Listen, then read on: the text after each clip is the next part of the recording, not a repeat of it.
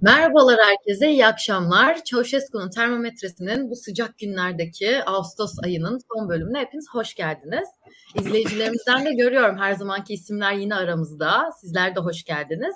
Bugün bizlerle beraber her zamanki gibi İlkan, Burak hocamız biraz sonra gelecek. Azıcık gecikmeyle aramızda olacak ama merak etmeyin bizimle olacak. Ve Özgün Emre Koç'la beraber olacağız. Bugün öncelikle hoş geldiniz hepiniz. Hoş bulduk. Çok, hoş bulduk çok keyifli bir yayın olacağına eminim. Çünkü bu son bir haftada gündemimiz o kadar yoğundu ki. Yani açıkçası şeyi söyleyeyim. Özgün Hocam geldiğinizde çok mutluyum. Çünkü e, ilk açıklamaları yaptığından beri, ilk videoları yaptığından beri ben Sedat Peker'in neler dediğini aslında neler demek istediğini sizin Twitter'ınızdan takip ediyorum açıkçası. Yani ilk o Mayıs ayında gördüğümüzden beri bu analizlerle izleyip yaptığınız yorumlarla bunun duyurulmasında çok büyük emekleriniz var. Öncelikle teşekkür ederim.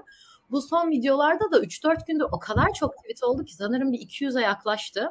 O yüzden şahsen ben de neler oldu, nerede neyi kaçırdım, tam olarak neler ifşa edildi, nerede hangi video geldi takip etmekten birazcık zorlandım. O yüzden de bu yayında hem bize hem de izleyicilerimize bunları anlatabilirseniz nerede neleri yakalamamız gerekiyor, nerede ne ifşalar geldi, nerede neyi yapmalıyız gibi söylemleri bir onun genel özetiyle başlayalım isterim. Siz de yapabilirseniz. Şimdi böyle genel özet falan deyince ben artık strese giriyorum. Çünkü ya gerçekten o kadar fazla bu konuları farklı farklı mecralarda uzun bir süredir anlatmak durumunda kaldım ki bir önceden belirt öncelikle belirteyim bu yayını aslında İlkan yani Daktilo'daki arkadaşlarım rica ettiği için katıldım. Aslında bir süre dinlenmek istiyordum. Çok yoruldum.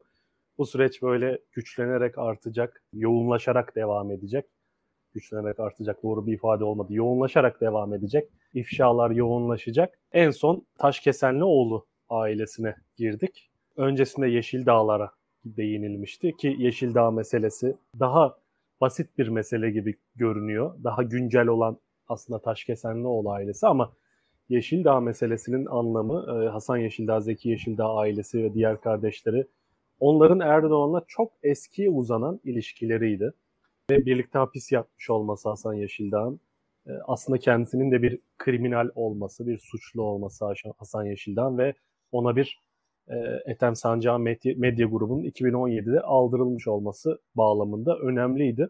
Taşkesenlioğlu ailesine geldik bu son ifşalarda. Fakat burada her zaman olduğu gibi Erdoğan etrafında dolaşan bir Sedat Peker görüyoruz ve bu giderek çemberin daraldığını gözlemliyoruz. Hep vurguluyorum bunu. Erdoğan'ın etrafında bir çember var, bir ilişkiler ağı var. En yakın danışmanlarına kadar işte Serkan Taranoğlu meselesi vardı. Daha önce Metin Kıratlı meselesi vardı ki çok önemli bir ayrıntı. Metin Kıratlı'nın Cumhurbaşkanlığı Külliyesi'nde işte idari işler amiri olarak görev yapan bir bürokrat. Onun Suriye'de aslında Suriye'de cihatçı örgütlerle yapılan kaçak ticarette bir payı olduğu. İşte Berat Albayrak'ın da bu iş için içerisinde olduğu yönünde vurguları vardı. Yine bu kez yine çok yaklaştı saraya, külliyenin merkezine çok yaklaştı. İfşaların başında Berat Albayrak'tan sıkça bahsediyordu. Şu an Taş, Taşkesenlioğlu ailesi neden bu kadar önem arz ediyor külliye açısından? O da aslında Albayrak ailesinin ihsanıyla, lütufuyla bir yerlere gelebilmiş bir şahıs olduğu için önem arz ediyor. 16 yıl boyunca Banka Asya yöneticiliği yapmış normal koşullarda iktidarın kamuoyuna yansıttığı filtrelere, mantaliteye göre, kriterlere göre hapiste olması gereken bir kişiyken bu sahip olduğu bu CV ile Halkbank'ın başına getiriliyor 17-25 Aralık'tan sonra. Daha sonrasında SPK'nın başına getiriliyor ve Sedat Peker burada bir rüşvet ağını deşifre etmiş oluyor. Bunların şahıs olarak Taşkesenlioğlu ailesi veya Yeşil Dağların veya diğer bahsedilen, uzun bir süredir ifşalarda bahsedilen isimlerin kendilerinin ben doğrudan Sedat Peker açısından çok önem arz ettiği kanaatinde değilim. Burada önem arz eden isimlerin kimler olduklarını biliyoruz. Birisi Süleyman Soylu, birisi Albayrak ailesi ki kendisine yönelik, evine yönelik düzenlenen operasyonda çok sinirlendiği, öfkelendiği, çocuklarına yönelik eşinin özel eşyalarına yönelik bir takım uygunsuz davranışlarda bulundu. İşte silah tuttuğu, silah çektiği çocuklara veya eşinin e, eşyalarını kurcalamaya çalıştığı, bunları kameraya alıp kamuoyuna yansıtmaya çalıştığını söylediği kişileri gönderenlerin aslında Albayrak ailesi olduğunu çeşitli biçimlerde, çeşitli e, vesilelerle dile getirmişti. En son Metin Külünkül'e yaptığı telefon, işte Nedim Şener'le yaşadığı bir düzmece tartışma vardı. Yani düzmece dememin nedeni şu, Nedim Şener'le girdiği polemiğin aslında Peker açısından e, Şener hiçbir şey ifade etmiyor. Nedim Şener hiçbir şey ifade etmiyor. Bu polemiğin ardında Şener üzerinden şey vardı. İktidara ve onunla ilişkili olan çevrelere verilmek istenen mesaj vardı. Birisi Metin Külünk'tü, Albayrak'tı ve tabii ki e, bir numarada yani sarayın başına yönelik mesajlar verilmek isteniyordu. Nedim Şener tartışmasında ardından bak sen benim hakkımda böyle olumsuz ifadeler kullandığın söyleniyor ancak ben sana şimdi kimi dinleteceğim deyip Külünk'ün damadıyla damadının telefonundan Külünk'le yaptığı telefon görüşmesinin kayıtlarını paylaştı. Orada Külünk'ün tabii ki Sedat Peker'den övgüyle bahsettiğini görüyoruz. Onu yere göğe sığdıramadığını görüyoruz. Hatta ulaklık yaptığını görüyoruz. Sedat Peker bazı eleştirilerde, ithamlarda bulunuyor ve e, emaneti aldım diyor Külün. Hatta komik bir şekilde böyle 5-6 kere bunu tekrarlıyor. Peker konuşmaya devam ediyor. Külün sürekli emaneti aldım diyor. Yani burada bir ulaklık, bir aracılık yapmaya başladığını bu görüşme, şimdi bunu önemli bir ayrıntı bu görüşmeye ilişkinde şu. Sedat Peker geçtiğimiz yıl Mayıs ayında ifşalara başladıktan kısa bir süre sonra yapılıyor bu telefon görüşmesi muhtemelen. Mayıs veya Haziran, Haziran aylarında yapılıyor muhtemelen. Bu yüzden de çok önemli çünkü ifşalara başladıktan sonra dahi hükümet çevrelerinin, iktidar çevrelerinin Sedat Peker'le aslında diyalog kurmaya çalıştığını, onu ikna etmeye çalıştığını zaten başka ifşalarda da gördük. Farklı kanallardan ona ulaşıp onu susturmaya çalıştığını ve Sedat Peker'in aslında iddia edildiğinin aksine yani şöyle bir iddia var. Sedat Peker efendim hiçbir aslında toplumsal etki yaratmıyor. Türkiye'de iktidarı hiç rahatsız etmiyor. Bakın giderek etkisi de alış, azalmaya başladı, kanıksanmaya başladı gibi bazı iddialar veya yorumlar var. Bunların aslında hiç de gerçeği yansıtmadığını, iktidarın izlediği suskunluk taktiğine, kayıtsızlık taktiğine karşın içeride ciddi bir çalkalanma, çözülme ve hatta içerideki husumetlerin giderek kızışarak, iktidar içerisindeki husumetlerin giderek kızışarak birbirlerine karşı da operasyonlar düzenlemeye başladığının göstergelerinden biri bu. Birbirlerine karşı diyorum çünkü Sedat Peker'in bilgi kaynaklarından birisi kendi geçmişteki faaliyetleri, network'ü, hatta tabiri caizse istihbarat faaliyetleri iken çünkü istihbarat faaliyeti diyorum çünkü Yeşildağ ailesiyle 90'ların sonunda yapmış olduğu görüşmelerin elektronik kaydının kendisinde olduğunu dile getirmişti bir yerde. Bunu başka biçimlerde başka kişiler hakkında da söyledi. Anlaşılan o ki Sedat Peker geçmişten beri zaten bir istihbaratçı gibi görüştüğü, ilişki kurduğu insanlarla ilgili sürekli bilgi toplamış, kendisine karşı olumsuz girişimleri bertaraf edebilmek üzere böyle sistematik bir çalışma yapmış. Bu da aslında Peker'in geçmişten gelen formasyonuna ilişkin sahip olduğu, devletle sahip olduğu ilişkilere ilişkin bir ipucu veriyor bize. Bunu bir kenara koyalım. Bir bilgi kaynağı bu dedik. Birisi son yaşanan hadisede de olduğu gibi, Taşkesenlioğlu meselesinde olduğu gibi Mine Tozlu'nun hakkındaki bilgilerin kendisi veya başkaları aracılığıyla kendisiyle paylaşılmış olması. Mine Tozlu televizyon yayınında bu bilgilerin Sedat Peker'e nasıl ulaştığını bilmediğini söyledi. Tabii ki beyanını dikkate almak durumundayız ancak bir şekilde bu iktidardan canı yanmış, bu iktidara husumet besleyen, bu iktidardan zarar görmüş kimselerin de Sedat Peker'e bilgi aktardığını, dosyalar paylaştığını, belgeler paylaştığını biliyoruz.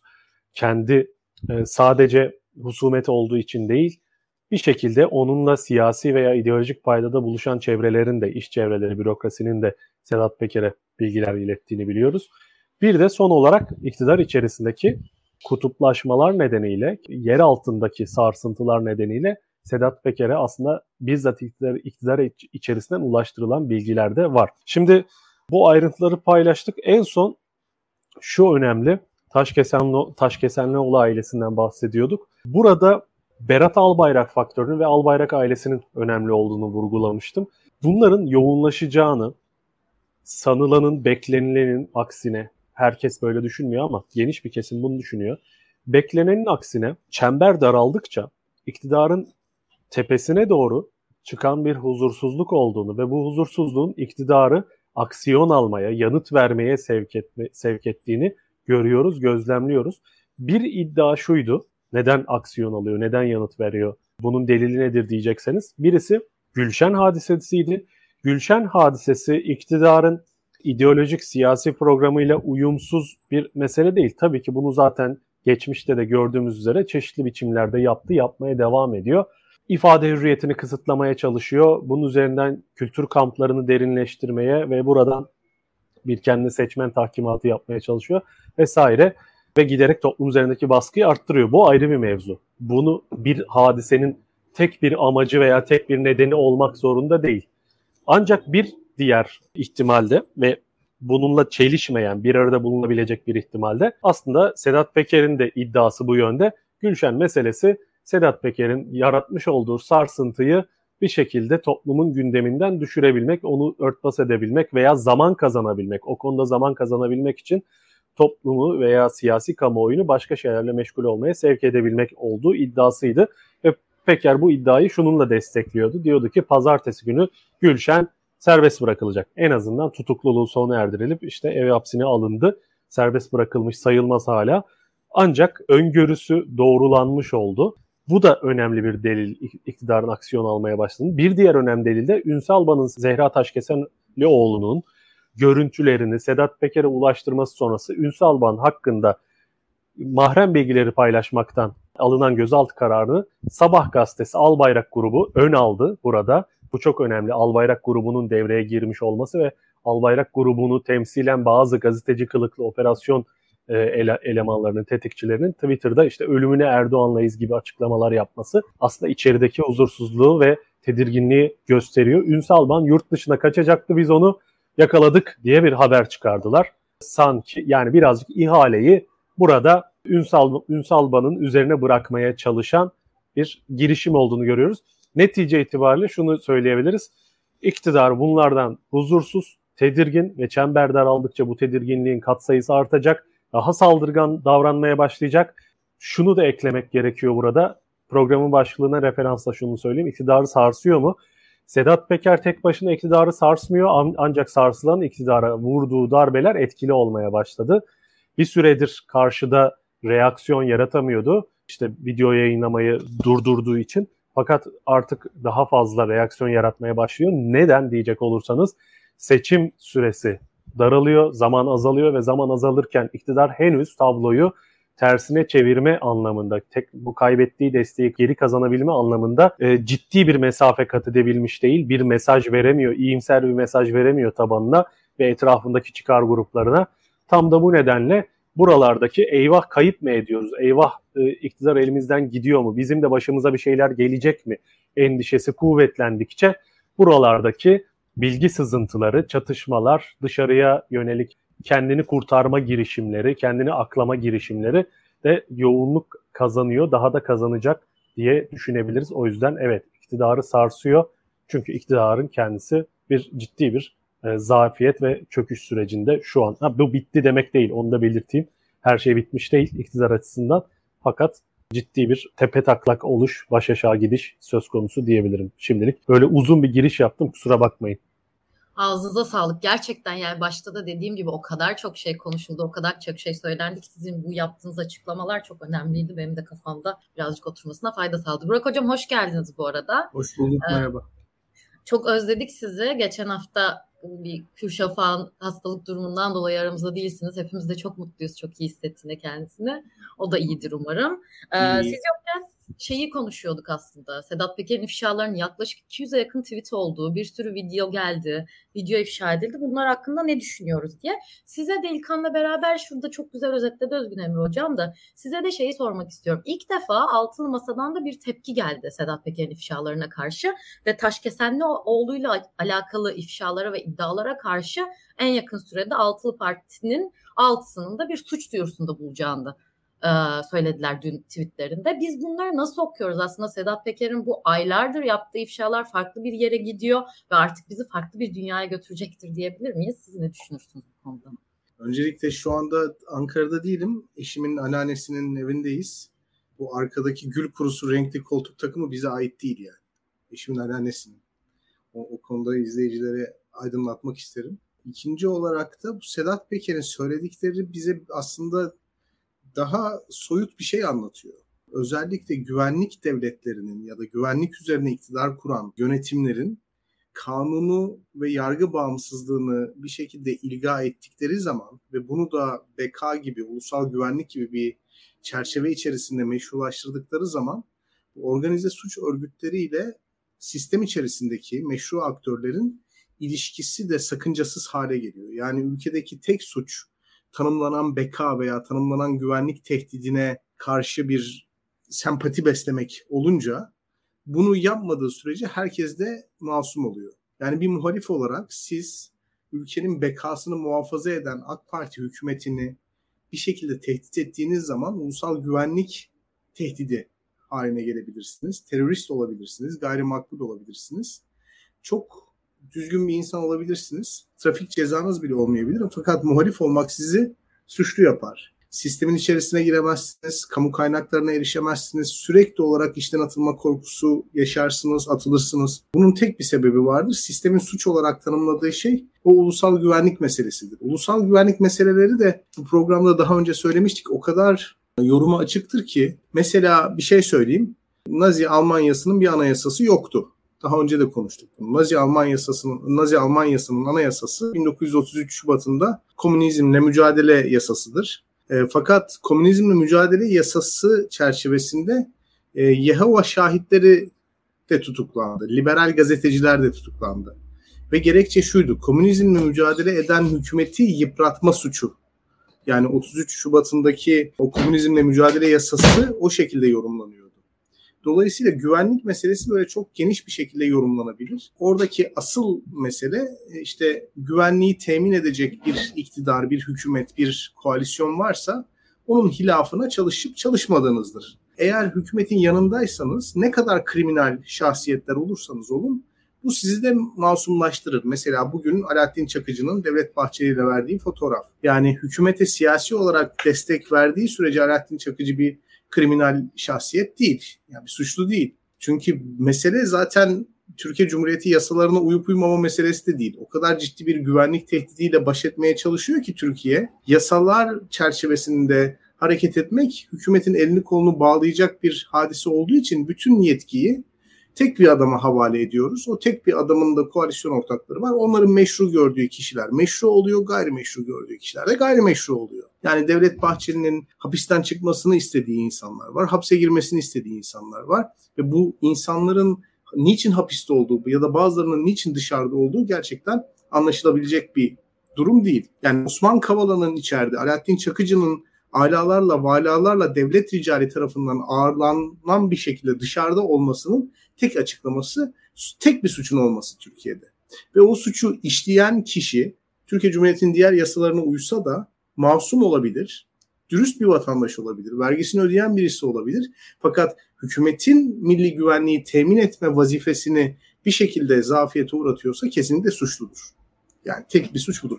Öte taraftan suçlular hükümete siyasi olarak destek verdikleri sürece masumdurlar. İşledikleri diğer suçlar kesinlikle sineye çekilebilir. O yüzden bu tip milli güvenlik dönemleri 90'lı yıllarda işte 92-97 arasında yaşadığımız dönem ya da bizim 7 Haziran'dan sonra yaşadığımız 2015'den günümüze kadar gelen dönem açıkçası bir beka dönemi ve topyekün savaş bir şekilde seferber olmayı gerektiren yani seferberlikçi bir anlayışı yansıtan toplumun aba çıkmış sürü haline gelmesini gerektiren Dolayısıyla bunu organize eden lidere de sadakat gerektiren dönemler. Bu sadakati sağladığınız sürece siz sistem içerisinde herhangi bir yasal sıkıntı yaşamadan hareket edebiliyorsunuz. 92-97 arasındaki dönemde de biz benzer durumları görmüştük. O dönemlerde de yasalar yani devletin aslında omurgasını oluşturması gereken kanunlar milli güvenlik ve vatanın bekası söylemleriyle bir şekilde askıya alınabiliniyordu. Dolayısıyla ülkesini çok seven insanların yasalara hiç uymama gibi bir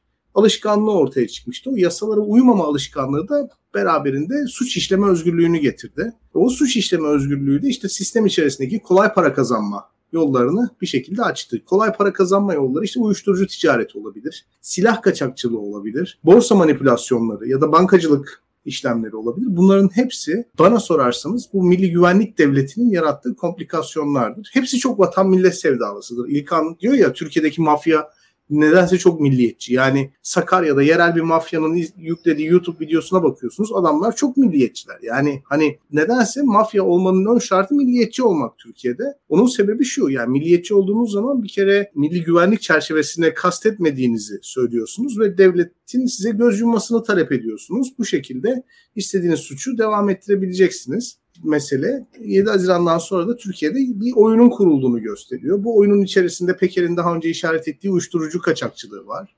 Suriye iç savaşına yönelik silah ticareti var. Kumarhane meselesi var ve şimdi de işte SPK üzerinden borsa manipülasyonları meselesi var. Bunlar sistem içerisindeki kolay para meseleleri. Ee, şimdi ve anlıyoruz ki Peker bu sistemin dışında bırakıldı. Bugün bizim bunları öğreniyor olma sebebimiz Sedat Peker'in bu sistemin dışında kalmış olması.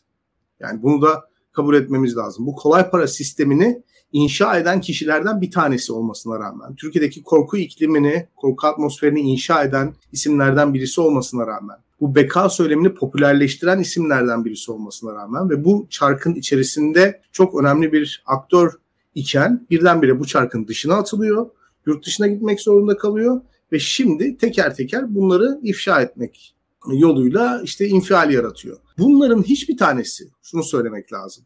Yani ne Suriye'ye gönderilen silah meselesi, ne uyuşturucu kaçakçılığı meselesi, ne de SPK'daki dedikodular aslında yeteri kadar bu konularla ilgilenenlerin şok olduğu meseleler değil. Yani biz İlkan'la SPK işini aylar önce konuşmuştuk ben hatırlıyorum. Yani 15 günde borsaya açılan şirket dosyalarının hızlı bir şekilde tamamlandığı ve şirketlerin borsaya açıldığı birkaç hafta içerisinde tavan tavan tavan gittikleri ve sonra birdenbire yere çakıldıkları meselesini bu ifşalarda geçen yani isimlere... Programda bile konuştuk onu. Konuş, o, olabilir konuşmuş olabiliriz yani. Orada hatta yani halka arzları falan konuştuk gayet net hatırlıyorum. Tabii yani, tabii tabii. tabii. Biraz daha ara, aramak lazım da konuştuk yani. Bunlar bilinen şeyler. İlgi çekici, ilgi çekici olan nokta şu yani Peker'in inşa ettiği sistem aslında inşa edilirken içinde bulunduğu sistem bir şekilde çöküyor ve Peker kendi kişisel tanıklıklarını ve bir anlamda elde ettiği materyal kanıtları da kamuoyuyla paylaşıyor. Yani bu aslında ses getiren nokta. Bu kadar. Ağzınıza sağlık. Yani peki İlkan senin de görüşlerini alalım ama sonrasında ben bunun artık farklı bir şey. Özgün Emre Hocam da söyledi ya artık bunun devamı da gelecek. Suç duyuruları da başladı. Bizi nasıl bir dünya bekler. Onun yorumlarını da bekliyorum hepinizden ama genel olarak Peker'in şey, ifşalar hakkında sen ne düşünürsün İlkan? Tamamdır. Ee, şimdi Pırıl e, bir defa şunu söylemek lazım. Şu son ifşalar mesela neden nedir özelliği? Çok basitçe söyleyelim. Benim gördüğüm kadar birincisi kamu kaynaklarının Türkiye'de nasıl azaldığını yavaş yavaş görüyoruz ve kamunun e, otoritesini kullanarak ama kamunun çeperindeki rantları daha ziyade toplamaya çalışan bir grup oluşmuş durumda şu anda. Mesela şu an Türkiye'de biz daha öncesinde mesela ne konuşuluyordu Türkiye'de Pırıl? Bundan 5 yıl öncesinde torpille işe giriyorlar diye biz konuşuyorduk.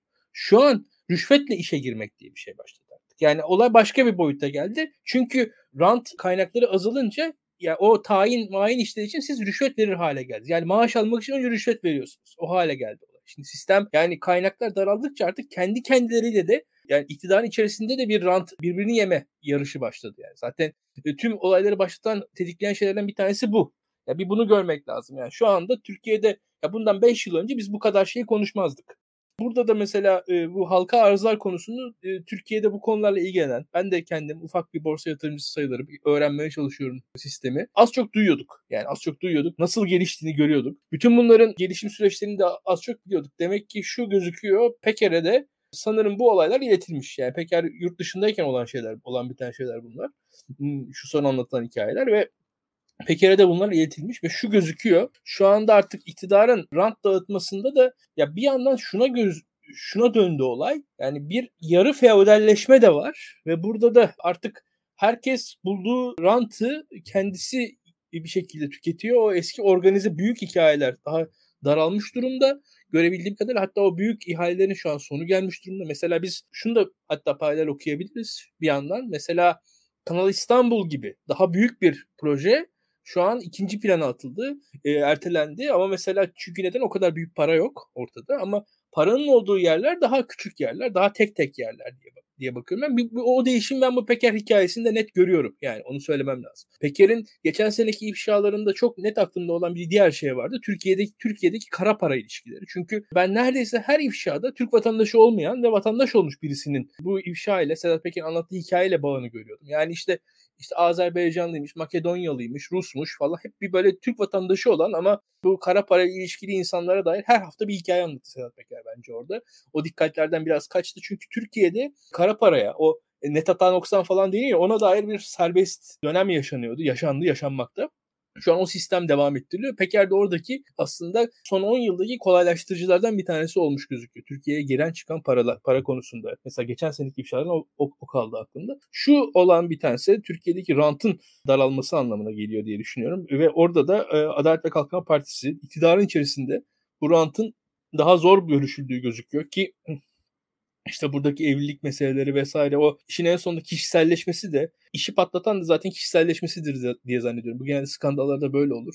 Ortadaki rant ile ahlak arasındaki ilişki zaten bir yerden sonra bu tarz sorunlar yaratabilir. Bu da gözüküyor. Sistem nasıl devam edecek?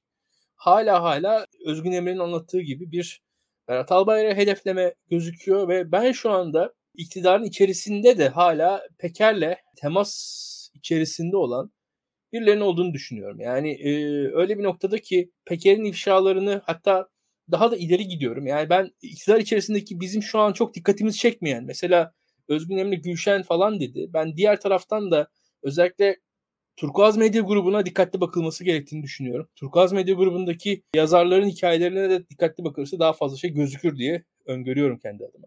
Burada şimdi bu kadarını söyleyeyim. Bunları söylemek istiyorum. Bunun dışında tabii ki Peker'in anlattığı ifşalar çok önemli. Artacağı gözüküyor. Rantlar küçüldükçe iç çatışmalara dair bir zemin ortaya çıkıyor. Büyük rantlar şu an yavaş yavaş tükenmiş durumda. Sistemin sürmesi için bunun gibi devletin çeperindeki rantlara bizim ihtiyacımız var. Mesela hep beraber şu konuda ben yani bir yıldır konuş aynı şeyi söylüyorum. Yani Türkiye'nin etrafında kibrit çakılsa bu iktidara yarar diyorum. Çünkü kibrit çakıldığı anda cari hukuk sistemi bir şekilde e, kaldırılıyor ve kibrit çakıldığı anda olağanüstü hukuk çalışıyor. Olağanüstü hukuk çalıştığında da bu mevcut hükümetimiz için faydalı bir şey. Rusya birileri ambargo uyguladığı anda Türkiye'de bir yollar açılıyor. O yolları da iyi kullanan insanlar var. Mesela şu an onu göreceğiz. Yani mesela atıyorum çok teknolojik ürünler Türkiye üzerinden satılacak, alınacak. O tarz şeyler göreceğiz. Atıyorum Rusya'nın birçok ilişkileri Türkiye üzerinden dönecek. Bizim Aydın Sezer yayını da o açıdan bence faydalıydı. Buna benzer. Yani bu bu tarz işleri hükümetimiz iyi yapıyor. Böyle böylelikle şimdi devletin rantı hemen hemen tükendi Türkiye'de. Şu an zaten devletin bir rantı olsa devlet bunu e, ekonomi düzeltmekte kullanır. Öyle bir rant kalmadı artık daha kullanılacak ama devletin çeperindeki işte bu tarz komisyonculuk kabiliğinden söyleyeceğimiz gelirler daha da artacak gibi gözüküyor. Bu, bu tarz yarı illegal yarı legal en azından yağmamsı işler artacak bence onu söyleyebilirim. Bunun dışında da şu var. SPK meselesi hassas bir mesele. Ee, o konuda da açıkçası dikkatli konuşmak lazım. E, SPK meselesinin şunu tahmin edebiliyorum ki yani ardı çok başka yerlere de gidebilir. Yani o, o işin sonunda yani o iş çok büyüyebilir. Çok e, riskli bir iş. Onu da söyleyeyim. Çünkü aslında çok sert yasal bir altyapı var. O, o yasal altyapı çok teknik bir altyapı SPK konusunda ve orada o işe bulaşmış insanları çok kötü e, yakalayabilir. Ya çünkü şöyle söyleyeyim hukukun diğer alanları daha fazla yoruma yönelik, yoruma açıktır. O çok da yoruma açık olmayan bir alan yani orada yakalandığınız zaman davada çok kolay kurtuluş. Yani iyi halden falan yırtamazsınız yani. Biraz öyle bir tarafı var o işin bence. Ben biraz bu, bu işlerden korkarım. Hatta yani bu daktilo yayınlarında falan işte bankalara dair yorum yaparken hep iki adım geriden daha yürümüşümdür. Bu SPK işinde de şöyle söyleyeyim. Bu iş bu dava açılırsa diğer davalara göre daha teknik ve daha açıkçası ara yolu da olmayan bir dava olur diye tahmin ediyorum. Bunu da ekleyeyim. Yani çok güzel şeyi paylaştınız aslında bizimle ama birazcık da geleceğe dair sizinle yani sizin söylediklerinizden anladığım aslında rantın azaldığı ve bunun parti içindeki çatışmaları çok ortaya çıkaracağı ve bu sebeple biz AK Parti'nin içinde bir çatışmaları göreceğimiz döneme giriyoruz ama bu seçim atmosferine giderken bizi nasıl etkiler? Bu suç duyurusunun herhangi bir etkisi olur mu? Ya da gerçekten partinin içindeki hesaplaşma partinin seçime, AK Parti'nin seçime odaklanmasını ya da müttefiklerini kaybetmesine mi sebep olur? Biz bunların normalde geçen seneki ifşalardan farklı etkilerini görecek miyiz? Şu andaki ifşaların ve gelecekteki gelecek Özgün Emre Hoca'nın da bahsettiği gibi ifşaların diyelim. Sizinle başlayalım diyecek bir şeyiniz varsa Özgün Hocam. Yorumlara da bir yandan göz atmaya çalışıyorum. Oradaki beklentiler e, yani aslında kamuoyundaki genel beklentilerle uyumlu. Birisi hukukun, e, yargının harekete geçmesi yönündeki bazı beklentiler ve tabii ki bu beklentilerin boşa düşmesi sürekli. Hatta bu nedenle umutsuzluğun işte bir takım değişiklikler olmayacağı yönünde, umutsuzluğun artması, bir değişiklik olmayacağı yönündeki kanaatlerin güçlenmesi meselesi var. Birisi de Sedat Peker'in çok daha dar bir siyasi kamuoyuna seslenebildiği, özellikle de video çekemediği için daha da daraldığı ve toplumun geniş kesimleri tarafından bunların birçoğunun bilinmediği yönündeki dolayısıyla aslında çok da büyük etkileri olmayacağı yönündeki kanaatler. iki önemli kanaat. Fakat ikisini de yanlış buldum peşinden peşinden söylemek istiyorum. Şimdi e, yargı şu an harekete geçmeyecek. Yani çok büyük bir sürpriz olmazsa bir kahraman birileri kahramanlık yapmasa veya devlet içerisinde yani şu anki devlet aygıtı içerisinde ciddi bir çatışma, bir ayrılık yaşanıp da bir bazı aygıtların devreye sokulması, yargının, bürokrasinin devreye sokulması gibi olağanüstü bir durum yaşanmadığı sürece şu an yargı devreye girmeyecek. Yargı ancak siyasi iktidar değişikliğinden sonra devreye girecek ve aslında bence şu an girip girmemesi çok önemli değil. Önemli olan iktidar değişikliği Türkiye'de gerçek bir hesaplaşmanın, gerçek bir temizliğin başlayabilmesi için şu an o döneme yönelik bir yatırım, bir hazırlık çalışması yapılıyor aslında. Bunu söyleyebiliriz. Türkiye yeni bir başlangıç yapmak zorunda kalacak ve bu başlangıç içinde aslında bazı çevreler her yani birçok çevre bu başlangıca yönelik de hazırlığını yapıyor. Böyle söyleyebiliriz. Genel kanaat bu seçimde olsun olmasın Türkiye'de bu iktidarın artık çünkü şahsa endeksli bir, bir iktidar olduğu için öyle veya böyle bu iktidarın yavaş yavaş sona geldiği ve herkesin yeni dönem için konum almaya başladığı bir süreçteyiz. O yüzden şu an yargının devreye girmiyor, giremiyor oluşu ki yargının önemli bir kısmı evet zaten kadrolaşma yoluyla birer parti teşkilatı haline getirilmiş durumda yargının birçok fragmanı. Fakat hala içeride doğrudan iktidarın tahakkümü altında olmayan ancak e, koşullar nedeniyle henüz risk al- alamayan çevrelerde var. Bunlar uygunlar uygun koşullar oluştuğunda harekete geçecektir. Çok da önemli değil bu bakımdan. Önemli olan bu iddiaların, bu ifşaların kayda giriyor olması, bu ifşaların toplumsal belleğe yazılıyor olması. Ee, öyle veya böyle ki muhalefet partilerinin artık suç duyurusu yapma yönündeki girişimlerini de takip edecek olursak bunlar bir şekilde devletin kayıtlarına da giriyor. Artık kaybolmaz bu ifşalar, bu iddialar. Öyle veya böyle bunların peşi arkası gelecek. Belki bugün, belki yarın ama muhakkak bunlar etkisini hukuki anlamda da gösterecek. Bunu söyleyeyim. İkincisi toplumsal karşılığının, Peker'in ifşaatlarının, ifşaatının e, toplumsal karşılığının olup olmadığı meselesine. Şimdi evet daha çok e, politik toplum kesimleri bunları bu ifşalara karşı duyarlılık gösteriyor. Siyasi partiler bunlara karşı duyarlılık gösteriyor. Fakat şu şu ayırdı yapmak gerekiyor. Peker'in ifşalarının hedefi zaten böyle büyük bir toplumsal mobilizasyon yaratmak değil ki Peker'in böyle bir kaygısı yok veya bu ifşaların böyle bir fonksiyonu da yok, olmayacak.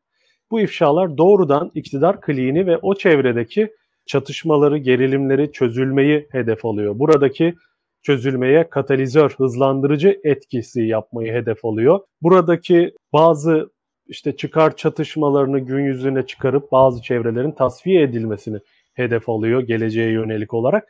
Dolayısıyla e, bu ifşadan, bu ifşa ile ilgilenmesi gereken toplum kesimleri zaten ilgileniyor. Bence yani çok büyük bir e, temiz eller, e, işte farkındalığı, büyük bir toplumsal seferberlik falan gibi bir şey şu an beklenemez. Bunun e, arkasında dediğim gibi büyük bir siyasi irade yine olması gerekiyor ki ancak o zaman bir toplumsal seferberlikle ciddi bir kamuoyu baskısıyla bu tür gayrimeşru işte güvenlik bürokrasi içerisinde yuvalanmış olan bunların ideolojik referansı haline gelmiş olan siyasi programı haline gelmiş olan zihniyetlerin, yapıların, e, aktörlerin buralardan sökülüp atılmasına yönelik ciddi bir siyasi mücadele verilebilsin.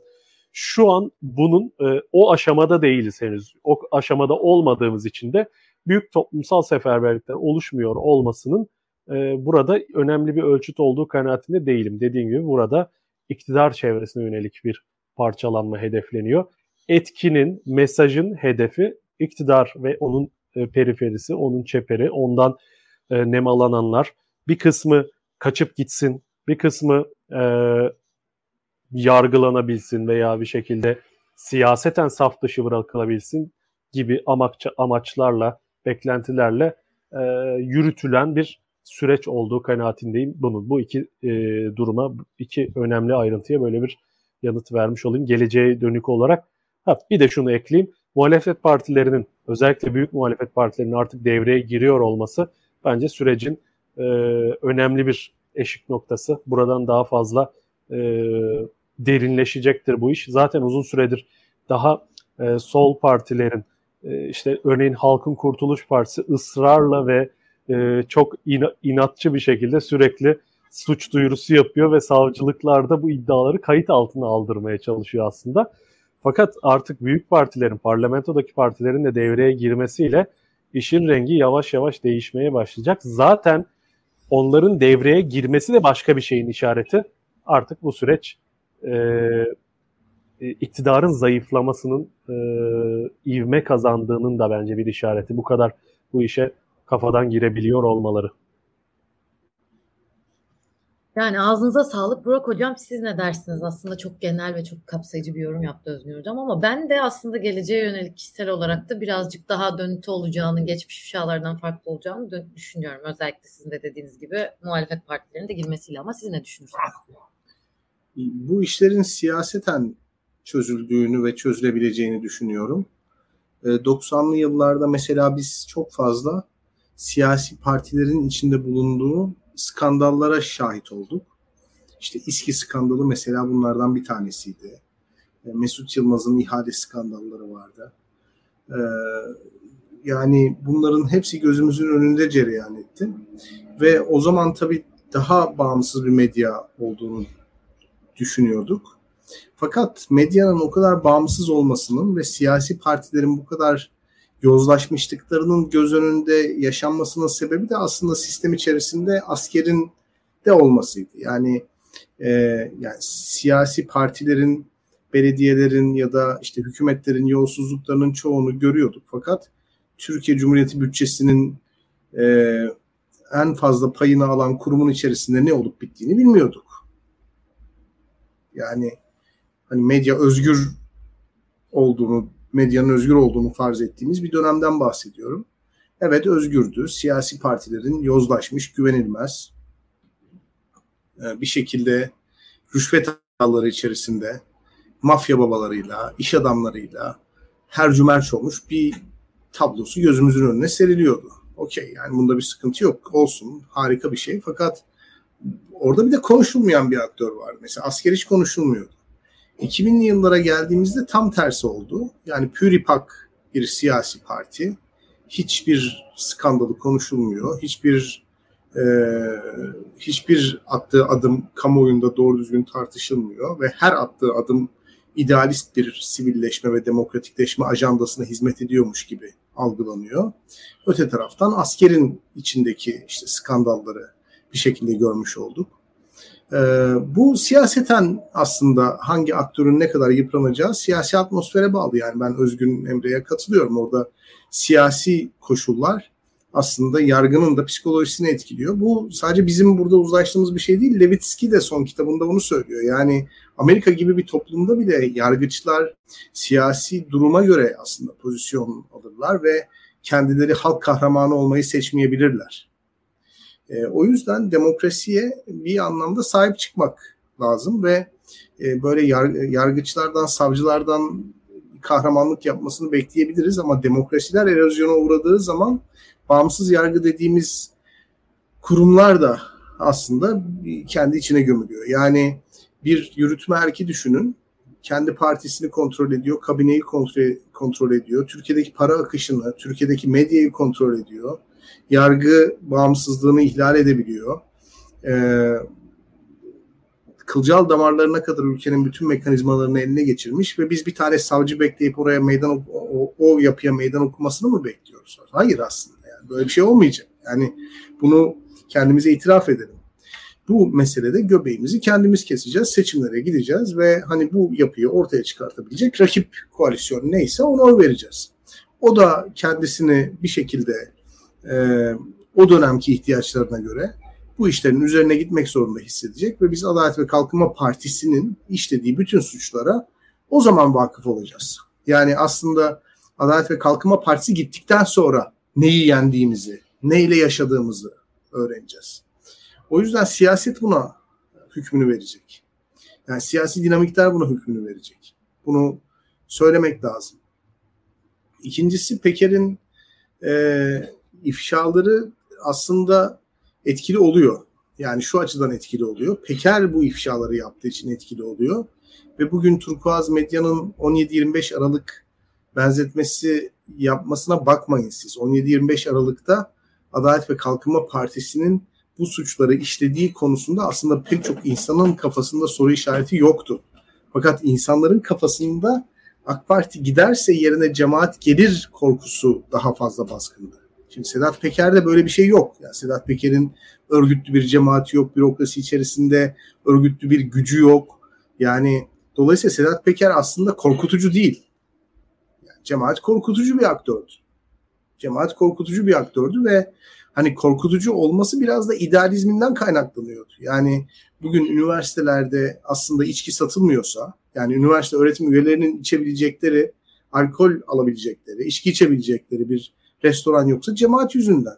Bugün üniversitelerdeki işte sergilerden, konserlerden sonra resepsiyon yapılmıyorsa ve insanlar bir kokteyl düzeni içerisinde şarap içemiyorlarsa cemaat yüzünden çok radikal bir İslami hareketten bahsediyoruz aslında. Bazı değerler konusunda çok radikal olduğunu düşünüyoruz ve e, Sedat Peker bunun karşısında aslında son derece ekmeğinde yani son derece mevcut yapı içerisinde, mevcut yapının çarpıklıkları içerisinde hayatta kalmanın uzmanı olmuş bir kişi.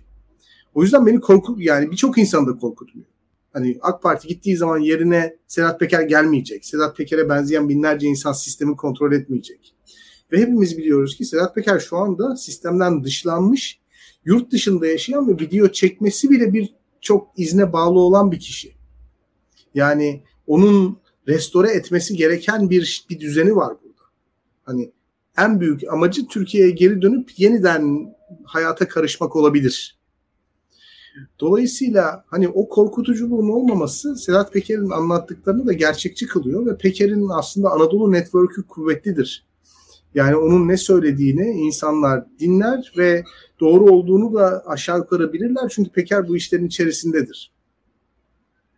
O yüzden o yozlaşmışlığın e, muhalefet partileri tarafından anlatılamadığı kesimlere Sedat Peker'in ulaşmakta başarılı olduğunu, özellikle video çektiği dönemde o jargonu da çok iyi kullandığını söylemek gerekiyor. Yani bunu da söylememiz lazım. O yüzden Sedat Peker'in bir korkutucu tarafı yok yani. Fethullahçıların korkutucu tarafları vardı. Medyalarıyla, bankalarıyla, sendikalarıyla, işte okullarıyla, üniversiteleriyle, organik aydınlarıyla, bürokrasi içerisindeki güçleriyle yani AKP'den en azından bir siyasi parti olarak hesap sorabiliyorduk ama cemaatten bunu da sonra insanlar bu imkanları da olmadığı için karşısında kibir abidesi karanlık bir yapı gördükleri için 17-25 Aralık'ta bir saf tuttular. Bir bir noktada konumlandılar. Özellikle muhafazakar siyaseti iyi bilen insanlar çok kurnazca gibi gözüken ama aslında bir anlamda cemaate yönelik kendi içlerindeki tecrübeleri de yansıtan bir korkuyla hareket ettiler.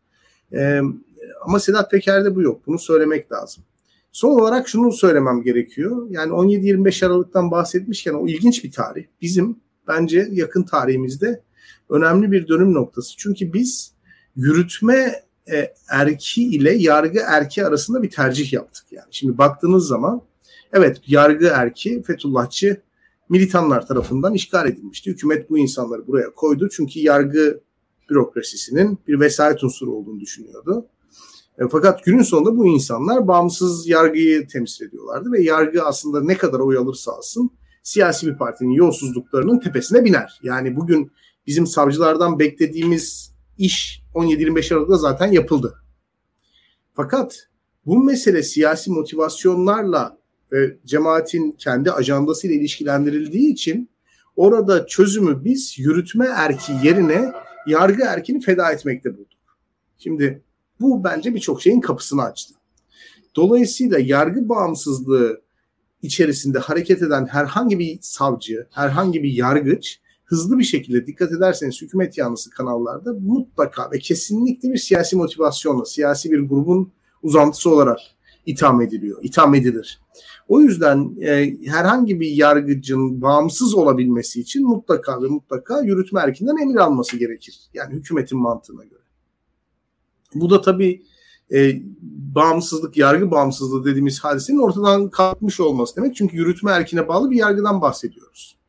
E, o yüzden 17-25 Aralık'ta biz bunu çok kötü bir şekilde bozduk. Yani yürütme ve yargı arasında bir tercihte bulunduk ve yürütmeyi seçtik. Yargıyı feda ettik. Yani bunu hep hepimiz yaptık. Yani bu toplum buna karar verdi. Şimdi bunun sonuçlarıyla yaşıyoruz. Çünkü herhangi bir kurumu, herhangi bir yürütme erki üzerinde sınırlandırıcı etkiye sahip herhangi bir kurumu vesayet unsuru olarak değerlendirme kültürü yürütme erkini istediği gibi yargıya e, direktif verme hakkını tanıyor. Buna biz karar verdik. Başkanlık sistemiyle de üstüne çileyi koyduk. Yani bu pastanın üstüne çileyi koyduğumuz için artık hani Sedat Peker iddialarına karşı savcılar niye harekete geçmiyor demenin bir anlamı yok. Bunları biz 7 sene, 8 sene önce, kaç sene oldu? 2013, 9 sene önce yaşadık. 9 senedir bunu yaşıyoruz zaten. Yürütme erkinden sandıkta hesap soracaksınız diyor Tayyip Erdoğan. Biz de sandıkta hesap soracağız. Yani daha başka söz oyunlarıyla, beklentilerle kendimizi oyalamanın bir anlamı yok. O yüzden muhalefet partilerinin görevi tabii ki yani yargıya başvursunlar ama muhalefet partilerinin görevi sağ salim sandığı getirmek ve bu e, sandık sonucunda ortaya çıkabilecek tablonun AK Parti'yi ifşa edeceğini, Türkiye'yi temizleyeceğini ifade etmek olmalı. Evet kesinlikle. İlkan senin bu geleceğe yönelik herhangi bir tasvirin olur mu ya da bir yorumun olur mu dediğinden dışında? Şimdi e, şöyle Pırıl bir defa ben hala e, Sedat Peker'in mesela bu son if, ifşaatlarını Türkiye'den e, organize bir şekilde ona aktarıldığını tahmin ediyorum. Yani böyle atıyorum daha öncesinde mesela kimi aktarılan bilgiler vardı. Az çok fark edebiliyordunuz. Dikkatle baktığınız zaman e, yani mesela emniyet içerisinde emniyet mesela çok daha parçalı bir yapı şu an Türkiye'deki kurumlara bakıldığı zaman ve oradan bilgi sızdığını hissedebiliyorsunuz. Sedat Peker'de bilgi sızdığını hissedebiliyorsunuz. İşte atıyorum Türkiye'de belli soruşturmalara dair mesela muhalif medyaya akan bilgileri böyle izlediğiniz zaman emniyet içerisinde bir izlek oluşturabiliyordunuz diye düşünüyorum ben.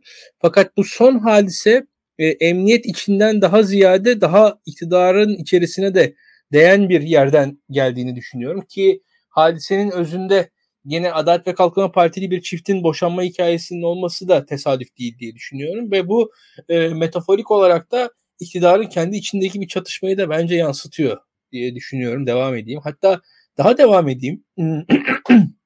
Burada şu anki hedefin e, Turkuaz Medya Grubu olarak adlandırılması, kendilerini biz hedefteyiz diye öne çıkartmaları bir grup insanın e, çok boşuna değil. Hatta şöyle söyleyeyim e, ilk baştaki Türk Medya Grubu bunun üzerinin arkasından Turkuaz Medya Grubu. iki medya grubu da sırayla anıldı e, Yeşildağ de, değil mi Özgün Emre? Onun e, o aslında o da Adalet ve Kalkınma Partisi'nin bir medya grubunun e, temsil ediyordu ki ama onun, onun bir ağırlığı yok tabii. E, Turkuaz gibi. Burada Turkuaz da başka bir noktaya çekti olayı. Bir medya grubu olarak biz buradayız dedi. Şimdi bu bu işi şöyle söyleyeyim. Bu bu, bu işi bir şekilde e, hem siyasallaştırmak hem de medyalaştırmak niyetini ortaya koyuyor. Ve burada da ben hatta daha devam edeyim size. Bu medyadaki hareketler de e, yine devlet içerisinde kamuda ki noktalarda hissettirecek kendilerini. Siz e, işte e, Bilgehan ve Özgün Emre mesela tetikçiler vesaire o tarz yandaş medya unsurları söyledi. O insanların tetikçilikten ziyade de temasta bulundukları devlet kurumlarıyla olan ilişkilerinde kendi pozisyonlarını ifade etmek zorunda hissettiler kendilerini. Çünkü o, o gazeteciler diğer tüm iktidar içerisindeki odaklarla da temas içerisindeler ve şu an kendi yerlerini if- ifade etmezlerse kendi yani işsiz kalırlar. Şu an onların yüksek sesle bağırmaları gerekiyor. Şu an en çok bağıran medya e, unsurları muhtemelen şöyle söyleyeyim benim tahminime göre bu tartışmalar içerisinde diğer taraflarla da temas edebilenlerdir diye düşünüyorum. Orada etme ve onların konuşmaları gerekiyor. Şöyle açayım dediğim çok kapalı konuşuyorum. Peker'in ifşalarını şimdiye kadar son bir yılını değerlendirelim. Bu ifşalarda hedef alınanlar kimler? Süleyman Soylu tabii ki olağan şüpheli en çok hedef alınan insan. Onun yanında Berat Al Albayrak, Serhat Albayrak, Albayrak aileleri en çok hedef alınan. Turkuaz Medya buraya geldi. Bu da hedef alınan bir yapı. Suriye, MİT tırları vesaire konuşuldu. Arada geçildi bu konular ama nedense kurumsal olarak e, TSK ve MİT bir noktada ayrı tutuldu. Burada Sadat üzerine gidildi. Sadat üzerinden belli şeyler konuşuldu diye düşünüyorum ve burada da şunu görebiliyoruz yine. Hala belli nispeten güçlü devlet kurumlarının Peker ifşalarının birazcık daha kenarında tutulduğu gözüküyor diye düşünüyorum burada. E, bunun da tesadüf olmadığını tahmin ediyorum ve burada e, hala bir şekilde de o devlet kurumlarına yönelik de mesela mesela MİT'ten birinin adını burada zikrederseniz bu suçtur. O tarz konulara bile girildi bu haftalar içerisinde. Çok tesadüf değil bunun. Bunu öyle söyleyeyim ben. Şu anda en azından yani tameli bir konu böyle ifade edeyim. Yani şu an konunun öyle gelmesi de e, rastgele olduğunu düşünmüyorum. Bu ileride ortaya çıkacak. Hangi hangi tweetten bahsediyorsun İlkan? Hilal Kaplan'ın tweetinde. Evet evet evet. Yani bugünlerde öyle bir şeyin bir MİT mensubuna lafın getirilmesi falan tesadüf gelmiyor bana açıkçası. Tam bugünlerde bu tartışmalarda yani orada şu olan bitenden bağımsız bir şey olarak görmüyorum bunu. Kendi yorumum bu. Yani olabilir. Ya çok kapalı konuşuyorum özür dilerim. Çünkü yarısı suç ben, yani. Ben anladım. Ben anladım. o kadar söyleyebilirim. Ya tabii ki çok spekülasyona açık günlerdeyiz. Hüsnü Ünlü chatten yazmış şimdi. Al bayraklarla SS balışacak gibi geliyor bana da bir. Bana da doğru Yok. Bana e, da zaten öyle, öyle. geliyor. Öyle öyle öyle. Al, yani, şimdi şöyle söyleyeyim. Albayrakların tasfiyesinden sonra zaten çok yakınlaştılar. Hatta hatırlayın A Haber'e falan ilk defa Süleyman Soylu Albayrak bakanlıktan alındıktan sonra çıktı. Burası çok güzelmiş, çok teknolojikmiş falan dedi. Biz bu yayında konuştuk bunları. Yani orada orada zaten Süleyman Soylu'yu yükselten şey çok güçlenmiş bir Berat Albayrak karşısındaki tek figür olarak öne çıkmış olmasıydı. Onun arkasında aslında Süleyman Soylu'nun çok yanında olmayacak insanlar arkasında dizildiler. Süleyman Soylu o kadar güçlü değildi ki zaten başından beri ne diyordum? Emniyet güvenlik bürokrasileri arasındaki en parçalı yapı. Yani şu an ne Türk Silahlı Kuvvetleri ne jandarma ne işte e, ne MIT Türkiye'de o kadar parçalı değil. Türkiye'de aslında o açıdan bakıldığı zaman güç hiyerarşisinde objektif baktığınız zaman daha geride ben görürüm. Ya ama yani e, ha şöyle bir şey var. O zamanki gücü e, daha sembolik bir güçtü. Eski ekonomi bakanımız Doktor Berat Albayrak karşısında. Ama aynı yani, ipin cambazları bunlar. Yani tabii, tabii, aynı tabii, paradigma aynen, aynen, aynen. Aynı Aynen paradigma üzerinde rakiplerdi birbirine. Yani. Peker'in dışarıda tuttuğu kurumlar farklı bir paradigmayı aslında. Evet işte. Evet aynen öyle. Ya içeride zaten sizin yayının başından beri de bahsettiğiniz için içerideki çatışmanın bir noktada büyümemesi için çünkü Süleyman Soylu'dan da Albayrak'tan da farklı aktörler var artık içeride. Ben, de şey anlamda düşünüyorum evet bu çatışmadan bir şekilde çıkmak için bu aktörler de barışacaklar belki de kendi işlerinde. Çok garip günler görebileceğiz. Ya bu konuda ağzınıza sağlık. Çok teşekkür ederim yorumlarınız için. Son olarak ben bir konuda daha fikrinizi merak ediyorum. Çünkü hepiniz konuşmalarınızda hukuktan, bağımsızlıktan, yargı bağımsızlığından çok bahsettiniz. Ve bu hafta başka bir çok ses getiren ve hepimizin karşı çıktığı yayınlarda bahsettiğiniz üzerine yazılar yazdığınız bir olay oldu. Gülşen'in tutuklanması yani gerçekten TCK'dan kimsenin anlamadığı bir sebepten dolayı tutuklanmıştı. Bugün Özgün Hocam siz de konuşmada bahsettiniz. Bugün e, tutuklu yargılanmadan vazgeçilmedi ama ev hapsine döndü cezası. Yani herhangi bir serbest bırakma ya da aklanma gibi bir şey olmadı. E, bu konuda ev hapsine döndü. Bir ilginç olay da bugün Afyonkarahisar konuşmasını dinledim ben Erdoğan'ın. Erdoğan hala hesap verecekler. isim vermeden hesap verecekler. Bunun hesabını alacağız. Bizim değerlerimiz, bizim kendimiz, bizim sahip çıktıklarımız gibi bir konuşma yaptı. İsim vermedi ama hepimiz orada en azından büyük bir çoğunluğumuz Gülşen olduğunu anladık, düşündük. Bu konuda ne düşünüyoruz? Yani Gülşen'den büyük bir olay. Hepiniz zaten çok fazla bahsettiniz ama çok kısa bunun hakkında da yorumlarınızı merak ediyorum. Özgün Hocam sizden dinleyebiliriz. Yani e, Erdoğan'ın elinde çok fazla siyasete müdahale edebileceği çok fazla seçenek çeşitliliği kalmadı. Bir enstrüman çeşitliliği kalmadı. E, doğrudan müdahale edebileceği araçlar zaten yani e, pozitif araçlar başta ekonomi olmak üzere zaten bunları önemli ölçüde tüketmiş durumda.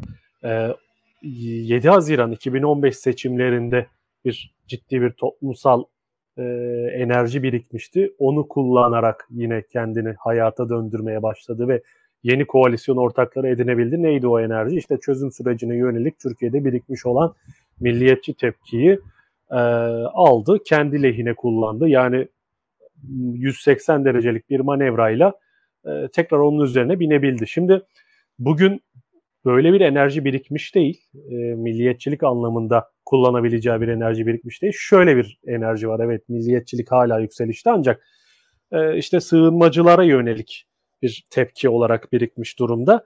Bunun için adımlar atmaya çalışıyor. İşte sığınmacı sorununu çözmeye çalışıyor. E, öte yandan e, Rusya'dan belli bir sermaye girişi sağlanmaya çalışılıyor. Şam'la barışma noktasına kadar bir U dönüşü yapma girişimi var. E, zaten bu iktidarın tarihi U dönüşleri tarihi. Hatta bu iktidar mensupları da tek tek incelersek bunların bu kadar siyaseten mahir olabilmelerinin nedeni bu kadar siyaseten kıvrak olmaları aslında. Süleyman Soylu'nun kişisel tarihi de bir U dönüşleri tarihidir. Az önceki konuyla da birleştireyim. Ee, bir fırsat bulabilseler bu aktörler e, bu cendereden çıkabilmek için anında taraf değiştirebilirler ama öyle bir fırsat yok çünkü e, içinde bulundukları kuşatmanın çıkış kapısını bizzat kendi elleriyle biz, bilhassa da Erdoğan imha etti. Çıkış kapısı olmayan bir kuşatma içerisine hapsettiler kendilerini. O yüzden artık çok e, ciddi bir hesaplaşmaya doğru gidecek bu süreç. E, Gülşen meselesiyle ilgili olarak yine konuya dönerek e, devam ettireyim. Araçları tükendiği için yani iktisadi sorunları çözebilme aracı e, araçları tükendi, ka- kapasitesi tükendi. Elinde e, bir kültür kamplarını yeniden kızıştırarak, gerilimi arttırarak e, bir top, kendi tabanını tahkim edebilme ve kaybettiği seçmeni bu yaratmaya çalıştığı kültürel düşmanlık üzerinden yeniden bir kısmını geri kazanabilme kaygısı var. Bir diğeri de e, bir milli beka tartışması yaratarak e, işte mümkünse bir dış kriz olsa keşke diye muhtemelen arıyorlar. Bir uluslararası kriz olsa da böyle bir beka tartışması yaratabilsek arayışı içerisindeler. E, bu iki şeyi besleyecek olan her şeyi de kullanmaya çalışıyorlar. Mesela birisi e, Yunanistan meselesi. Yunanistan'da da yakın zamanda seçim var. Türkiye'de de yakın zamanda seçim var. Ve hatırlayacaksınız böyle zaman zaman yükseliyor tansiyon Türkiye ile Yunanistan arasında. İki tarafında böyle bir gerilime, bir dış krize, bir dış düşmana ihtiyacı var. İçerideki düşmanlar kadar Türkiye'de siyaset bun, bunları daha bağımlı. E, bir dış düşmana da ihtiyacı var, çatışmaya ihtiyacı var.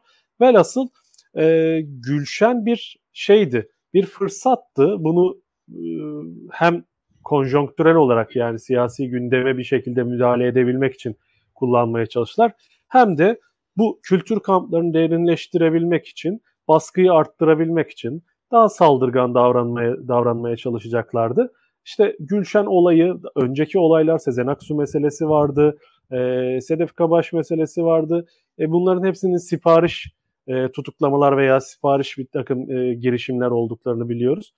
E, bunların sayısı artarak devam edecek muhtemelen önümüzdeki dönemde. İktidarın tıkanması arttıkça bu baskıcı, bu saldırgan hamleler devam edecek. Bu tür provokatif girişimler devam edecek.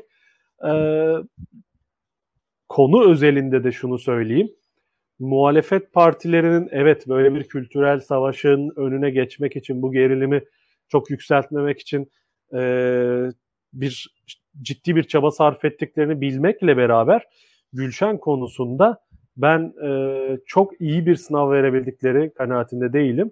Burada e, ifade hürriyetini, hukuku savunma anlamında güçlü durmadılar. AKP'nin, Erdoğan'ın siyasi özelliği şu, bir direnişle karşılaşıyorsa ileri gitmiyor. Karşılaşmadığı sürece de ileri gidiyor. E, e, yani o yüzden bu iktidarın tarihi bir U dönüşleri tarihidir dedim. Karşısında bir e, bir istihkam, bir direniş, bir orada bir cephe karşı çıkan büyük bir toplumsal kesim görmüyorsa kendi ne zarar verebilecek ölçüde büyük bir direniş görmüyorsa ileri gidiyor. Görüyorsa bir şekilde duruyor, çark ediyor. Gerektiğinde onu da kendi çıkarına çevirmeye çalışıyor. Muhalefet bence Gülşen'in ifade hürriyetini ve Türkiye'deki hukuku savunabilme anlamında ve topluma da anlatabilme anlamında e, zayıf kaldı. E, çok çekimser davrandı. Muhafazakarların dahi Gülşen'le ilgili e, bu muameleyi anlamlandıramadığına yönelik çokça e, sohbette tanık olduk. Kamuoyuna yansıdı. E, şeyde bile var, sokak röportajlarında bile var. Yani bunu yanlış bulmakla birlikte bu ifadeleri onlar yanlış buluyor. Ancak e, bu muamelenin ağır olduğunu düşünen çok insan var muhafazakarlar içerisinde de. Dolayısıyla burada e, çok güçlü durmaları gerekiyordu bence hukuku savunma anlamında. Bu eğer ayağı yere, yere sağlam basıp da burada göğüs göğüse bir e, cephe cepheye bir karşı karşıya gelme olmazsa buralarda e, iktidar bu tip saldırganlıkların dozunu arttıracaktır diye düşünüyorum ben. Yani evet Burak Hocam siz de aslında bu konuyla alakalı hem bir yazı yazdınız hem Medyaskop'ta da konuştunuz ama yani oradan bugüne değişen bazı durumlar da var. Ev hapsine döndü ama hala Erdoğan çıkıp bunun öcünü alacağız, bunun hesabını verecekler diyebiliyorlar. Bunun hakkında ekstra ekleyeceğiniz bir şey olur mu sizin? Mikrofonunuz kapalı sadece. Çok bir durum değişmedi. Yani tutukluluk gerektirmeyen bir hal. Dolayısıyla ev hapsine alınması da aslında yasa dışı. E, bu tip yasa dışı eylemler e, hükümetin ya da bağımsız yargının kamu gücünü, kamu otoritesini kullanarak yasayı uygulama eylemleri değil. Dolayısıyla saygı duyulacak bir tarafları yok. Benim nazarımda e, bir suç gasp veya rehin alma suçu. Yani benim herhangi benim Gülşen'i kaçırıp evimin bodrumunu hapsetmem ne anlama geliyorsa kanunda yazmayan bir maddeden ötürü Gülşen'in özgürlüğünden mahrum edilmesi de aynı anlama geliyor. Dolayısıyla saygı duyulacak bir tarafı yok. Şimdi burada şeyden bahsetmiyorum. Yani bir liberteryen çıkış yapmıyorum. Tam tersine çok devletçi bir çıkış yapıyorum. Diyorum ki devleti meşrulaştıran şey onun kendi kanunlarına uyup uymamasıdır. Ya bu kanunların içeriğini tartışırız. Yani bir Marksist başka bir şey söyler, bir liberal başka bir şey söyler, bir muhafazakar başka bir şey söyler. Fakat neticede üçünün de e, üzerinde mütabakata varması gereken nokta devletin kamu gücünü kanunlar çerçevesinde kullanmasıdır. Bu, bu sosyal sözleşmenin icabıdır. Şimdi kanunda yazmayan bir maddeyi savcının yorumlayarak, genişleterek kişiyi özgürlüğünden mahrum etmesi o kişiyi artık kamu görevlisi yapmıyor bürokratın gayri şahsiliği ilkesi orada artık askıya alınmış oluyor ve kendi şahsi kişisel kaygılarıyla hareket etmiş oluyor. Yani belki AK Parti'den aday olmak istiyor, belki siyaset yapmak istiyor, belki birisine yaranmak istiyor. Belki Gülşen'e karşı kişisel bir nefreti var. Belki sahnede giydiği kıyafetlerden rahatsız oluyor. Ama neticede bu bürokrat, bu savcı gayri şahsi hareket etmiyor. Gayri şahsi hareket etmediği için kendi şahsi subjektif ve sadece kendisinin aslında sorumlu olabileceği eylemleri kamunun eylemleriymiş gibi yansıtmaya çalışıyor. Yani bu savcının Gülşen'i kendi evinin bodrumuna hapsetmesi ayıplayacağımız bir hadise olacakken savcı sıfatıyla çıkıp e, bu kararı alması ve sanki kamu otoritesinin adına alması bir anlamda meşruluk kazandırmaz buna. Çünkü bizim kriterimiz savcının kendi kişiliği değil, Türkiye Cumhuriyeti kanunları. Dolayısıyla Türkiye Cumhuriyeti kanunlarını kendimize referans almak zorundayız. Doğru buluruz ya da yanlış buluruz. Bu ayrı bir şey. Bunun tartışması ayrı ama en azından prosedürel olarak prosedür icabı e, bir şekilde e, bunun e, dikkat buna dikkat edilmesi gerekir ve muhalefetin bence bu tartışmaların içerisine amalı fakatlı girmeden önce yani söyledikleri iyiydi de kötüydü de biz de katılmadık kendisi de özür diledi falan gibi tevillere girmeden önce asıl can acıtıcı nokta bu. Bunu eleştirmeniz lazım. Yoksa Gülşen'in ne dediğinin ne önemi var? Hakikaten yani e, Türkiye Cumhuriyeti kanunlarına göre tutuklanması mümkün olmayan bir suçtan dolayı gözaltına alınmış bir kişinin hapishaneye gönderilmesinden sonra bu kişinin ne söylediğinin, ne yaptığının ne önemi var? İçeriğinin ne önemi var? Katılmamızın ne önemi var? Katılmamamızın ne önemi var? Burada eleştirilmesi gereken konu hakikaten bu eylem. Türkiye gibi rejimlerde e, biz sosyal bir olgu olan yani siyasal gücü barındırmayan iptal kültürü ile tamamıyla siyasal bir karaktere sahip olan otoriterliğin aynı potada bir şekilde eridiğini görürüz. Bu da çok ilginç bir şey. Hakikaten çok ilginç bir şey. Yani hükümetin iptal kültürüne katılan bir toplumsal grup temsilcisi gibi davrandığını görürüz. Dolayısıyla muhafazakarların son zamanlarda e, festival iptal ettirmeye çalışması, kendi hayat tarzlarına göre, kendi subjektif yargılarına göre, kendi ahlaki anlayışlarına göre insanları yargılayıp kamusal alandan silmeye çalışmaları siyasal güç olmadan bir anlam ifade edebilir. Bunu anlam, anlayabilirim ben. Çünkü siyasal yapı, yürütme erki ya da yargı ya da bürokrasi orada bu insanlarla benim aramdaki ihtilafı çözmek için yani kanunları uygulamak için var. Öyle değil mi? Yani bilmem ne cemaatinin kendi ilçesindeki festivalden rahatsız olmasını anlıyorum. Doğal. Cemaatçi adam, tarikatçı rahatsız olabilir. Ama öte taraftan ben de vatandaşım. Benim de bazı haklarım var.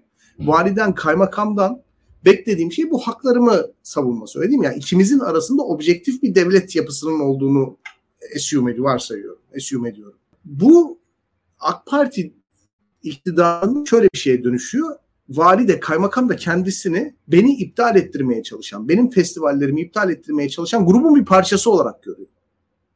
Anlatabiliyor muyum? Bu sefer de Medyaskop'ta yazdığım gibi bu bir av partisine dönüyor. Yani Elias Canetti'nin av sürüsü diye tanımladığı. Yani sürüyü bir avın peşine koşmak için örgütleme. Hani ilk insanları düşünelim avcılık ve toplayıcılıkla geçinen, öyle yaşayan. insanların mızrakları eline alıp bir ceylanın peşine düşmesi gibi. Bu sefer başlıyorlar sürü halinde gitgide kalabalıklaşarak kurban aramaya. Festivaller, rock müzik şölenleri, Gülşen gibi işte cesur sahne kıyafetleriyle isminden söz ettiren sanatçılar. Bunlar yani. Av, av bu insanlar. Peşine sürüyle, mızrakla eline insanlar düşmüş ve bunları avlamaya çalışıyorlar. Yani çok enteresan bir şey. Ve sürü halinde birisi size saldırıyorsa sizin de sürü halinde kaçmak gibi bir eğiliminiz olur. Yani böyledir. Sürüden ayrılmazsınız. Bu tip durumlarda bu kişiler, figürler yalnız kaldığı zaman sürü üzerine çullanıyor. Yani avcı sürü üzerine çullanıyor. Yani mekanizma böyle işliyor. O yüzden bu insanları ayırıyorlar. Bir algoritmik şekilde hani toplumda mesela Gülşen'in muhalif olan çok sağcı var, çok muhafazakar var. Muhalifler bu insanlar. Ama Gülşen bu insanların da aslında sahne kıyafetleriyle falan tepkisini çekiyor. O yüzden ayrı onu seçiyor. Böylece Gülşen'in haklarını savunduğunuz zaman ya da bir hak savunusu, hukuk savunusu yaptığınız zaman siz sanki Gülşen'in yaptığı her hareketi, söylediği her sözü tasvip, e, tasvip ediyormuş gibi davranmak davranıyormuşsunuz gibi. Muhalefet de bundan korkuyor tabii. Bu tip bir kutuplaşmanın içine girmekten korkuyor. Ve sürekli olarak geri çekilmek zorunda. Ama ve fakatlı cümleler kurmak zorundaymış gibi hissediyor. Hakikaten anlıyorum. Rezil bir şey ya. Rezil bir şey yani. Türkiye'de şu ya Kavala'yı tutukluyor. Kavala'nın hakkını hukukuna sahip çıkmak sizi birdenbire Batı'nın ajanı falan yapıyor. Demirtaş tutukluyor. Hakkına hukukuna sahip çıkmak sizi PKK'lı yapıyor. Gülşen'i tutukluyor. Gülşen'i savunmak sizi transparan ya ben transparan kıyafetlerle hayatımı sürdüren bir insan değilim. Ama bir insanın bu şekilde sahneye çıkma özgürlüğünü savunabilirim. Böyle bir şey. Yani Gülşen'in hayat tarzıyla benim hayat tarzım arasında çok bir ilişki yok. Ama onu savunabilmek beni onunla özdeşleştirmemeli ama bu hükümetin yaptığı şey tam olarak bu. Yani muhalefeti oraya sıkıştırmaya çalışıyor. Bunlar da Süleyman Soylu'nun ve etrafındaki gazeteci danışman grubunun siyaset yapma tarzı. 2019 yerel seçimlerinden önce de 8 Mart Kadınlar Yürüyüşü sonrası ezanı sıkladılar. Yani siyaseti oraya yığıp bir şekilde Özgün Emre'nin dediği gibi kültür savaşı, kimlik savaşı ve polarizasyon yaratma, kutuplaşma yaratma gibi bir stratejileri var. Bu böyle olunca da muhalefette geri adım atıyor. Ama bunun yolu bu değil. İnsanlar bu tip faaliyetlerin yani bu tip avlanma faaliyetlerinin, bu tip ete susamış bir şekilde etin peşinden giden faaliyetlerin, av sürülerinin bence ifşa edilmesine de açıklar. Bunu, bunu da bu, bu yöntem üzerinden bir eleştiri yapmaya da açıklar. Yani Gülşen'in ne söylediği, katıldığımız, katılmadığımız doğru ya bunlar artık mesele değil toplumla paylaşılması gereken şey bizim bu konudaki duruşumuz da değil. Ya ben İyi Parti milletvekilinin Gülşen'in ne söylediğine katılıp katılmadığını gerçekten umursamıyorum. CHP milletvekilleri İmam Hatiplilerin gönlünü kazanmak için yumuşak şeyler söylerler. İşte hatalı hiç umurumda değil. Burada eleştirilmesi gereken şey bunlar değil. Eleştirilmesi gereken yöntemin kendisi. Ve muhalefet muhalefet hattını bence bu yöntem üzerine kurduğu sürece bu saldırılardan kendisi bu saldırıları savuşturabilir. Yoksa Belli ki hükümetin elinde birçok kaset var, birçok görüntü var. Belli ki hükümet çok magazinsel işleri seviyor. Belli ki hükümet sosyal medyayı birkaç gün konuşturmayı becerebiliyor. Bu tuzağa düştüğümüz sürece böyle çok amalı fakatlı şartlı şurtlu cümle kurarız. Kimseyi de kurtaramayız. Aynen öyle. Dediğiniz gibi mesele Gülşen'den öte ve esas tehlikeli şey de ne zaman isterlerse hala gündemi değiştirmeye ve gündemi yönetmeyi becerebiliyorlar. Aslında buna karşı dikkatli olmak gerekiyor gibi. Güzel bir konuşma yaptınız hocam. İlkan senin bu konuda diyeceğin, eklemek istediğin bir şeyler var mı? Hafiften toparlayalım artık isterim ben de. Şöyle hızla söyleyeyim Pırıl. Bir defa e, ben de İslamcı iptal kültürü diye birkaç yazı yazmıştım. Burada şunu görüyoruz. Bu Sezen Aksu'ya konuyu bağladı Özgün Emre çok doğru. Sezen Aksu meselesinde şunu gördük. Adalet ve Kalkınma Partisi pratikleri. Tepkinin e, reaksiyonun büyüklüğü de, büyüklüğünden sonra geri adım atıldı. Aslında ne denmişti? İşte ben o dili kopartırım falan demişti Erdoğan. Ondan sonra tüm kutsallara laf söyleyenlerin dillerini kopartıp öyle garip bir noktaya kendini çekmişti. Komikti yani açıkçası. Gülünçtü hatta.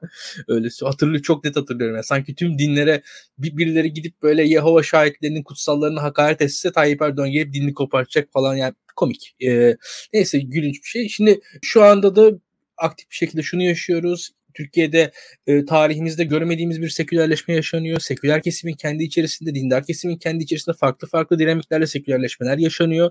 Türkiye daha dünyevi bir hala e, hale geliyor. Türkiye'deki insanlar daha bireyselleşiyorlar. İyi ya da kötü demiyorum. Olgu olarak söylüyorum. Apartman dairelerinde oturuyoruz. Çekirdek aileleri bile zor kurabiliyoruz. Evlilik yaşı artıyor. Herkes bireysel hayatlar yaşıyor. Bugün yani şöyle söyleyelim. Pırıl senin muadilin insanın e, olacağından çok daha bireysel bir hayat yaşıyorsun. Sen 20 sene öncesinden. Ben de aynı şekilde. Şimdi bunlar hayatlar değişiyor. Şimdi bunun yarattığı da sosyal kültürel bir dönüşüm var. Ve bu dönüşümle de hiçbir ideoloji olmadığı gibi ne yazık ki İslamcılık da başa çıkamıyor. Bu başa çıkamama hali de bir öfkeyle dışarıda bir sorumlu suçlu bulmaya aramaya arama sonucunu ortaya getirdi. Bu bu suçlular sorumlular da artık nerede bulundu? Gülşen dendi, Sezen Aksu dendi. Böyle toplumda umacılar bulacaklar. Ee, işte bu insanları LGBT'ler de, denecek en kolay hedef gösterecek şekilde bunlara o, şu an aktif bir saldırı devam ediyor. Ne yazık ki işte İstanbul Sözleşmesi vesaire konusunda bu başladı. E, bu arkada çok aktif bir e, radikal İslamcı AKP'nin sağında bir yapı var şu anda. Bu yapı hızlı şekilde çalışıyor diye düşünüyorum. Ve bu yapı şu anda Türkiye'deki yargı sistemi zaten hepimiz program başından beri anlatıyoruz. Yargı sistemi diye bir şey yok Türkiye'de. Şu an bu altta bir radikal İslamcı yapı var. Bu radikal İslamcı yapı davayı oluşturuyor delilleri kendisi sunuyor. Önce sosyal medyaya sunuyor. Oradaki ikna süreci de şu. Hakim yine Recep Tayyip Erdoğan var. O ikna ediliyor ve onun arkasından bir ceza geliyor. Onun arkasında savunma olarak da burada e, seküler kamuoyu var. Seküler kamuoyu ne kadar bağırırsa Sezen Aksu örneğinde çok bağırmıştı. Tamamen geri çekildi. Gülşen örneğinde daha az bağırıldı. Bir orta yol bulundu şu anda şu anda dava Türkiye'deki e, yargı süreci de böyle işliyor diye basitçe söyleyebilirim. Ne yazık ki bu bundan seçimlere kadar çıkışımız yok. E, bunun bilincinde olarak bence seküler kamuoyunun hareket etmesi gerekiyor. Şöyle ki yani Gülşen'i sevmeyebiliriz. Burak Bilge'nin anlattığı şeylere baştan aşağı katılıyorum. Daha kategorik yaklaşılabilmesi lazım. Ee, biz sevmediğimiz insanlar için de kötü insanlar için de hatta ki Gülşen böyle birisi asla değil onu söylemiyorum ama yani e, şöyle söyleyeyim. Suçluların dahi hukukunun olduğu, olduğu zaman zaten hukuk oluyor. Yani açık böyle iyi insanlar, güzel insanlara hukuk diye bir şey yok. O masallardan ibaret bir şey. Biz yani, sevmediklerimizde de hukukun işlediği bir dünyayı en azından tasavvur etmeye çalışalım, alışalım diye düşünüyorum. Kısaca böyle söyleyeyim. Ağzınıza sağlık. Ya bugün yine gerçekten çok bilgilendirici ve bilgi dolu bir yayın oldu. Çok teşekkür ederim hepinize. Eklemek istediğiniz bir şeyler yoksa ufaktan bu yayınımızı bitirelim isterim. Çok teşekkürler. teşekkürler. Emeğinize İyi akşamlar. İzleyen herkese teşekkür ederiz. Bu arada abone olmayı ve katıl butonuna basarak bizi desteklemeyi unutmayın. Çok teşekkürler. Haftaya görüşmek üzere. Görüşürüz. Hoşçakalın.